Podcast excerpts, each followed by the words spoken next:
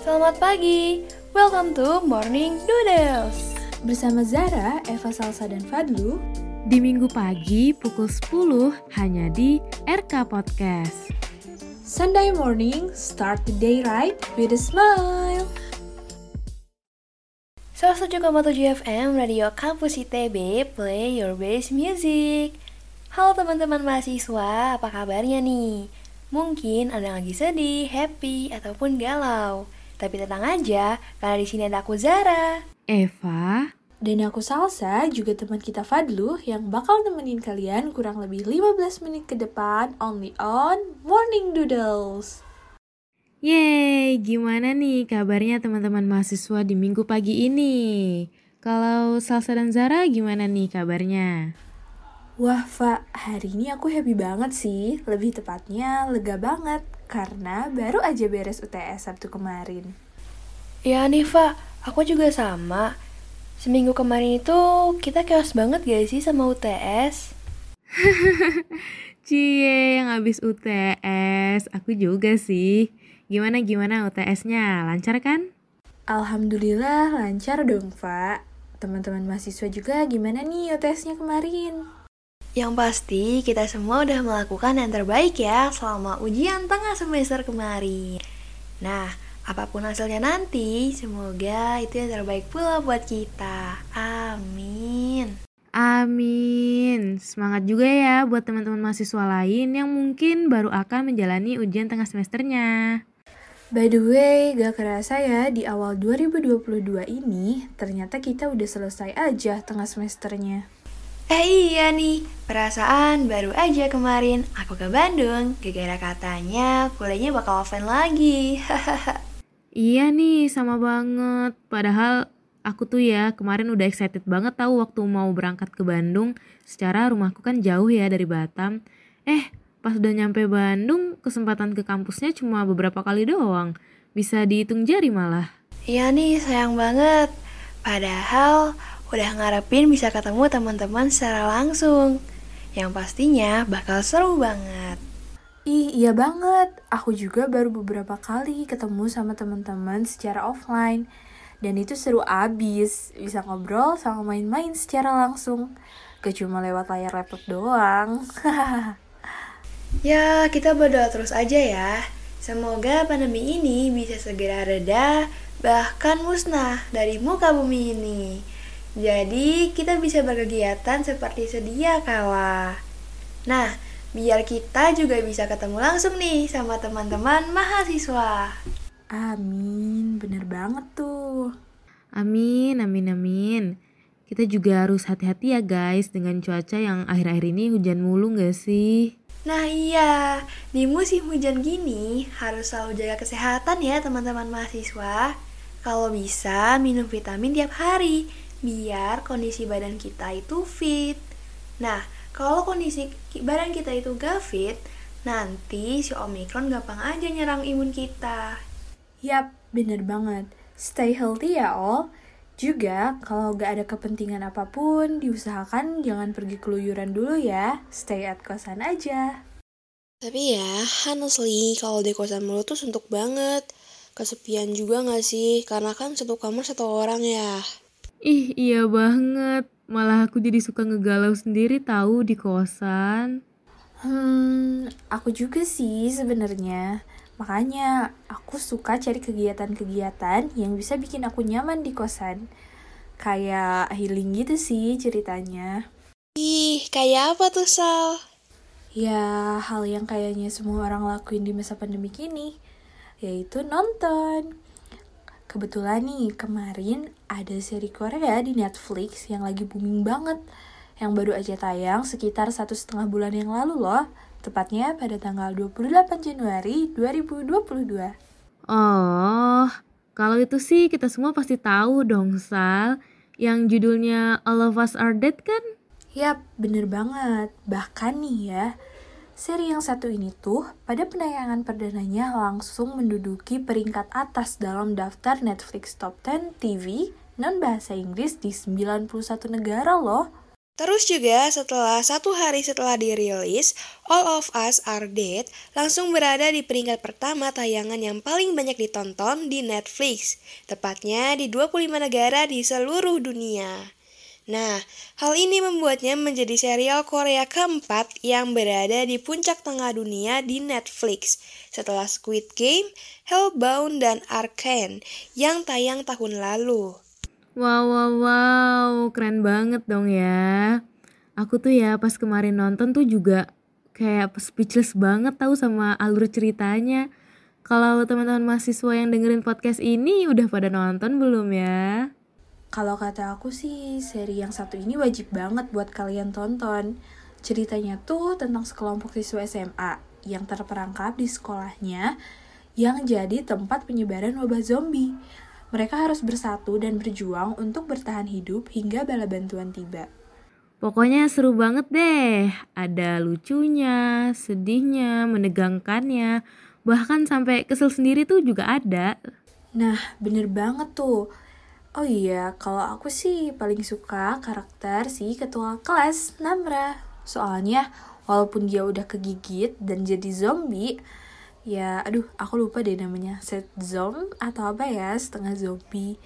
Dia tetap bertekad ngelindungin teman-temannya. Terus juga aku suka pas di ending yang ngelihat ada api unggun di atap sekolah itu loh. Wah iya ya. Kalau scene favorit aku tuh pasti kantin zombinya nyerang murid-murid terus ada yang berhasil lolos dan ada juga nih yang jadi zombie Menurut aku itu chaos banget sih dan karena zombinya itu udah terlatih, jadi aku ngeliatnya keren gitu. nah, kalau aku paling suka karakter Chongsan sih. Soalnya dia tuh kayak laki banget gak sih? Pokoknya tipe aku banget deh. Apalagi pas di scene deket akhir yang dia... Eh, Fa, jangan spoiler. Oh iya, sorry guys. Pokoknya kalian yang belum nonton boleh banget deh coba nonton dan rasain sendiri perasaan yang campur aduk selama nonton series Korea yang satu ini. By the way, kalian setelah nonton zombie-zombie gitu suka overthink gitu gak sih? Kayak gimana ya kalau misalnya beneran ada zombie gitu di kehidupan nyata kita? Apa kalian bakal kabur atau kalian bakal pasrah aja? Aku kepikiran loh kayak sampai ngebayangin gitu kalau misalkan tiba-tiba nih ada zombie masuk ke kelas gitu. Apa yang harus aku lakuin? Ya ampun Zara. Dasar kamu ya overthinking mulu. Ih aku juga sering banget tahu kepikiran kayak gitu. Kalau kamu di situasi kayak di seri All of Us Are Dead bakalan kayak gimana Fa? Zar? Hmm bingung juga sih ya. Kayaknya sih kalau aku bakal pasrah digigit aja deh atau enggak nyamar jadi zombinya gitu kalau bisa. Soalnya kalau lari-larian kayak di series atau film-film gitu kan gak kuat akunya. Tes lari keliling lapangan bola enam kali aja aku nggak sanggup. Ya ampun Fa. Kamu mah ya dasar. Aku sih mungkin bakalan mirip-mirip gitu tuh sama yang di series. Harus ketemu dan ngumpulin orang-orang yang selamat dulu. Nah, baru deh habis itu kita kerja sama buat survive bareng-bareng. Kalau aku kayaknya harus latihan bela diri dulu sih biar bisa jago berantem lawan zombie. Kalau misal nih ya aku ketemu zombie yang ganteng, hmm, gimana ya? Sedih banget gak sih kalau harus ngehajar dan ngebunuh zombie itu? ya ampun Sal, kamu tuh ya imajinasinya ke mana-mana deh. Ya kan siapa tahu aja gitu loh. RK 3 minutes. Kutip dari kompas.com, kematian aktris Thailand Tang Monida masih menjadi sorotan publik karena misterinya. Diberitakan sebelumnya, Tang Monida hilang usai menaiki speedboat di Sungai Chao Phraya bersama lima orang lainnya pada Kamis 24 Februari 2022. Pada Sabtu 26 Februari 2022, tubuhnya ditemukan mengambang sekitar 1 km dari tempatnya yang dikabarkan jatuh. Kondisi ini semakin diperparah karena foto-foto jenazah tiba-tiba tersebar dan viral di dunia maya. Sebagian besar warganet bahkan menemukan kejanggalan dari foto tubuh Tang Monida yang dikabarkan meninggal karena terjatuh dari buritan kapal. Sementara itu, Ibu Daya Monida Panida Sri Yuta Yotin meminta uang kompensasi kematian pada dua pria yang menemani putrinya di speedboat. Kepolisian Thailand kini tengah menyelidiki video yang direkam di ponsel manajer Tangmo, Itsarin Gatik, Juta Suksawat, setelah netizen Thailand menunjukkan suara pria misterius di luar layar.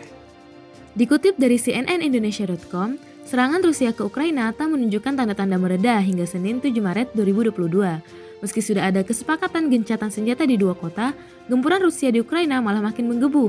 Presiden Ukraina, Volodymyr Zelensky menyatakan bahwa rentetan rudal Rusia menghancurkan bandara sipil di Vinnytsia, Ukraina Tengah pada Minggu 6 Maret 2022. Zelensky pun kembali meminta negara-negara barat memperlakukan zona larangan terbang di atas Ukraina untuk mencegah lebih banyak serangan Rusia.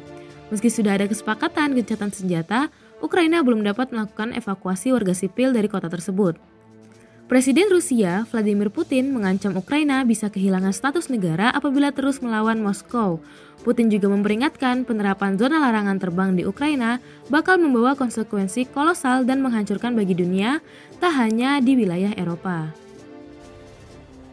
Dikutip dari Detik Jabar, kasus terkonfirmasi positif COVID-19 di Bandung Raya kembali mengalami kenaikan.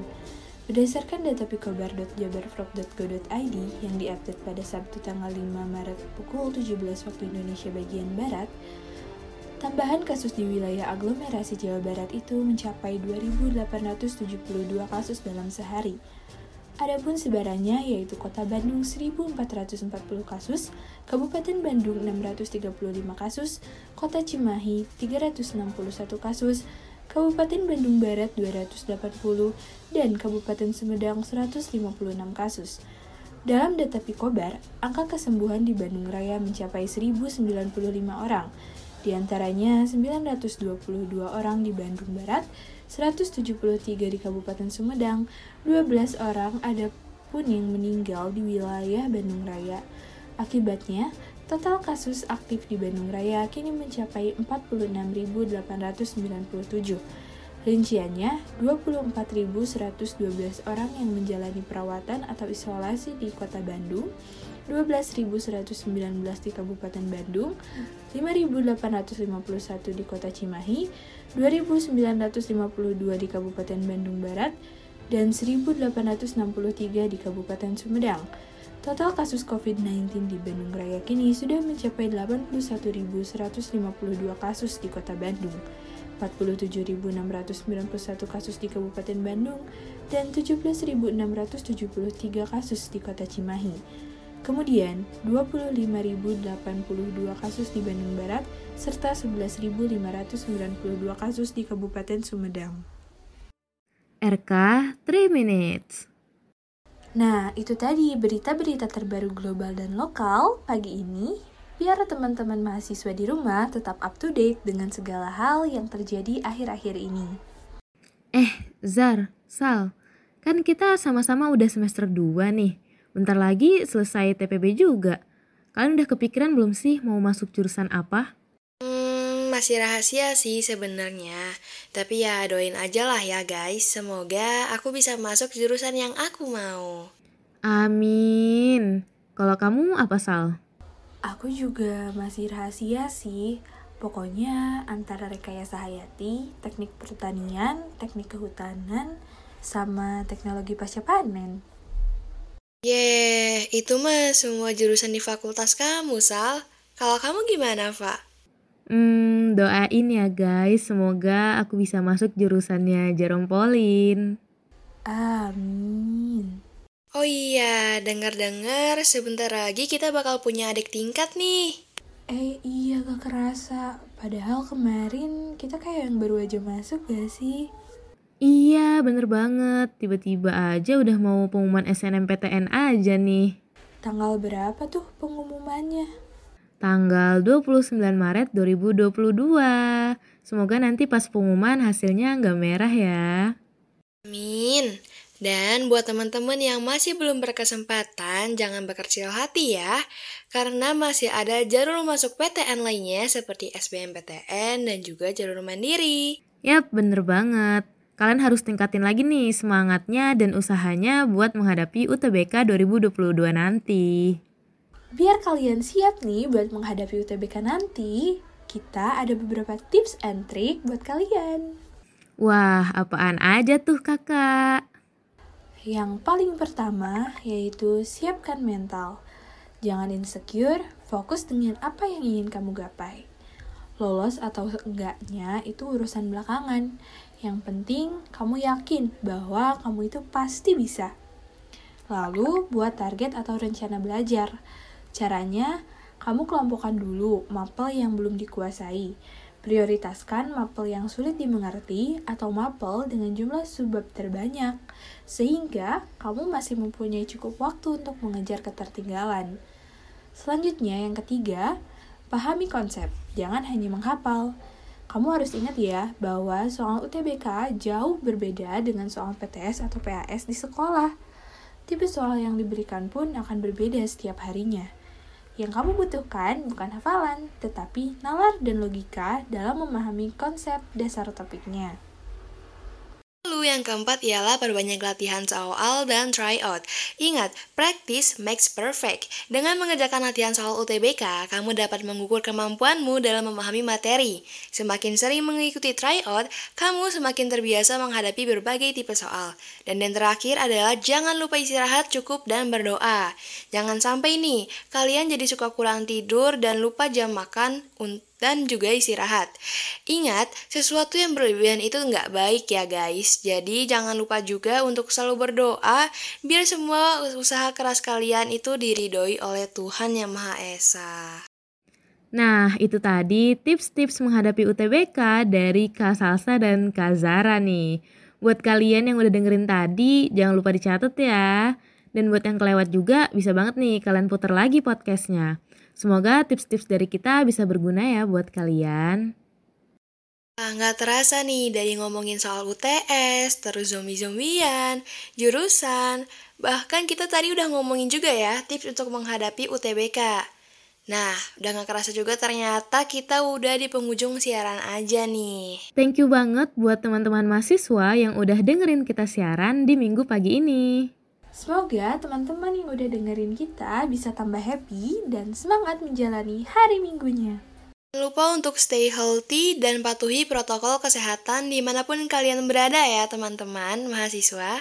Nah, semangat juga buat menjalani kuliah besok Senin. Kami mengucapkan mohon maaf jika ada salah kata. Pantengin terus podcast Morning Doodles dan podcast-podcast Radio Kampus ITB lainnya. Dadah! Morning Doodles. Sunday morning. Start the day right with a smile.